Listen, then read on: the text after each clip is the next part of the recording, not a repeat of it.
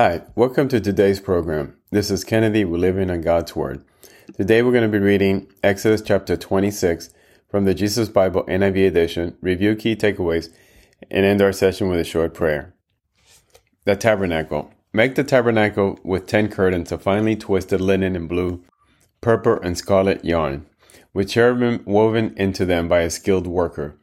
All the curtains are to be the same size, 28 cubits long and 4 cubits wide.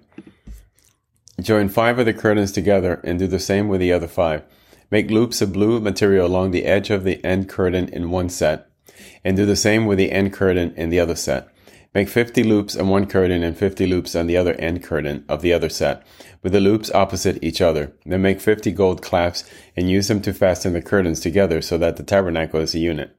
Make curtains of goat hair for the tent over the tabernacle, 11 altogether.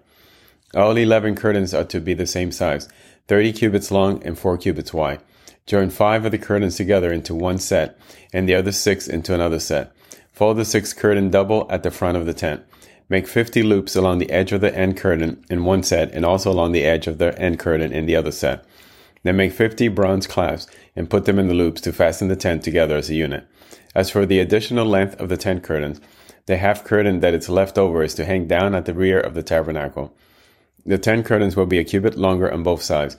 What is left will hang over the side of the tabernacle so as to cover it. Make for the tent a covering of ram skins dyed red, and over that a covering of the other durable leather. Make upright frames of acacia wood for the tabernacle. Each frame is to be 10 cubits long and a cubit and a half wide. With two projections set parallel to each other, make all the frames of the tabernacle in this way. Make 20 frames for the south side of the tabernacle, and make 40 silver bases to go under them. Two bases for each frame, one under each projection. For the other side, the north side of the tabernacle, make 20 frames, and 40 silver bases, two under each frame. Make six frames for the far end, that is, the west end of the tabernacle, and make two frames for the corners at the far end. At these two corners, they must be double from the bottom all the way to the top and fitted into a single ring. Both should be like that. So there will be 8 frames and 16 silver bases, 2 under each frame. Also, make crossbars of acacia wood, 5 for the frames on one side of the tabernacle, 5 for those on the other side, and 5 for the frames on the west at the far end of the tabernacle. The center crossbar is to extend from end to end at the middle of the frame. Overlay the frames with gold and make gold rings to hold the crossbars. Also overlay the crossbars with gold. Set up the tabernacle according to the plan shown you on the mountain. Make a curtain of blue, purple, and scarlet yarn, and finely twisted linen, with cherubim woven into it by a skilled worker. Hang it with gold hooks on four posts of acacia wood, overlaid with gold and standing on four silver bases. Hang the curtain from the clasps and place the Ark of the Covenant law behind the curtain. The curtain will separate the holy place from the most holy place. Put the atonement cover on the Ark of the Covenant law in the most holy place. Place the table outside the curtain on the north side of the tabernacle, and put the lampstand opposite to it on the south side.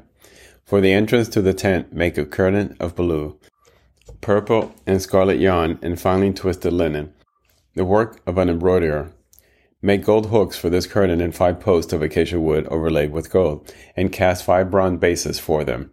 This is the end of Exodus chapter 26. So here we see that God continues to provide direction to its people on how to build the tabernacle and all the pieces of furniture inside. And we'll see that in the place, the Holy of Holies, is where the ark is going to be kept and where the high priest can only be the one to access this place and only once a year for the atonement of all sins. And this is through the sacrifice place on top of the ark base we see that this under the new covenant is gone and Christ was the perfect sacrifice.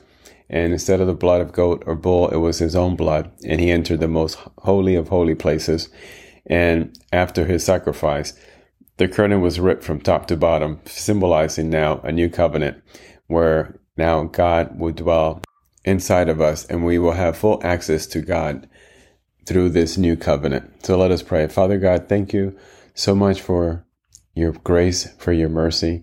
Thank you for giving us the old covenant. But we thank you even more that you gave us a new covenant where we don't have to access you through a high priest and that goes in and once a year offers an atonement for our sins and sacrifices for our sin, but instead, through your son Jesus, who paid the ultimate price with his own blood, he was the perfect sacrifice. And now we have access to you.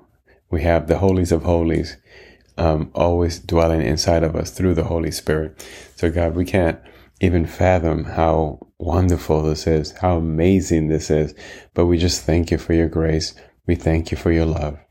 And we ask that you send the Holy Spirit to always dwell inside of us and allow us to always be in commune with you and always follow your ways. We pray this in Jesus' name. Amen. This concludes today's reading and interpretation of Exodus chapter 26. We hope that you will join us again tomorrow. God bless you. This is Kennedy, your brother in Christ, always.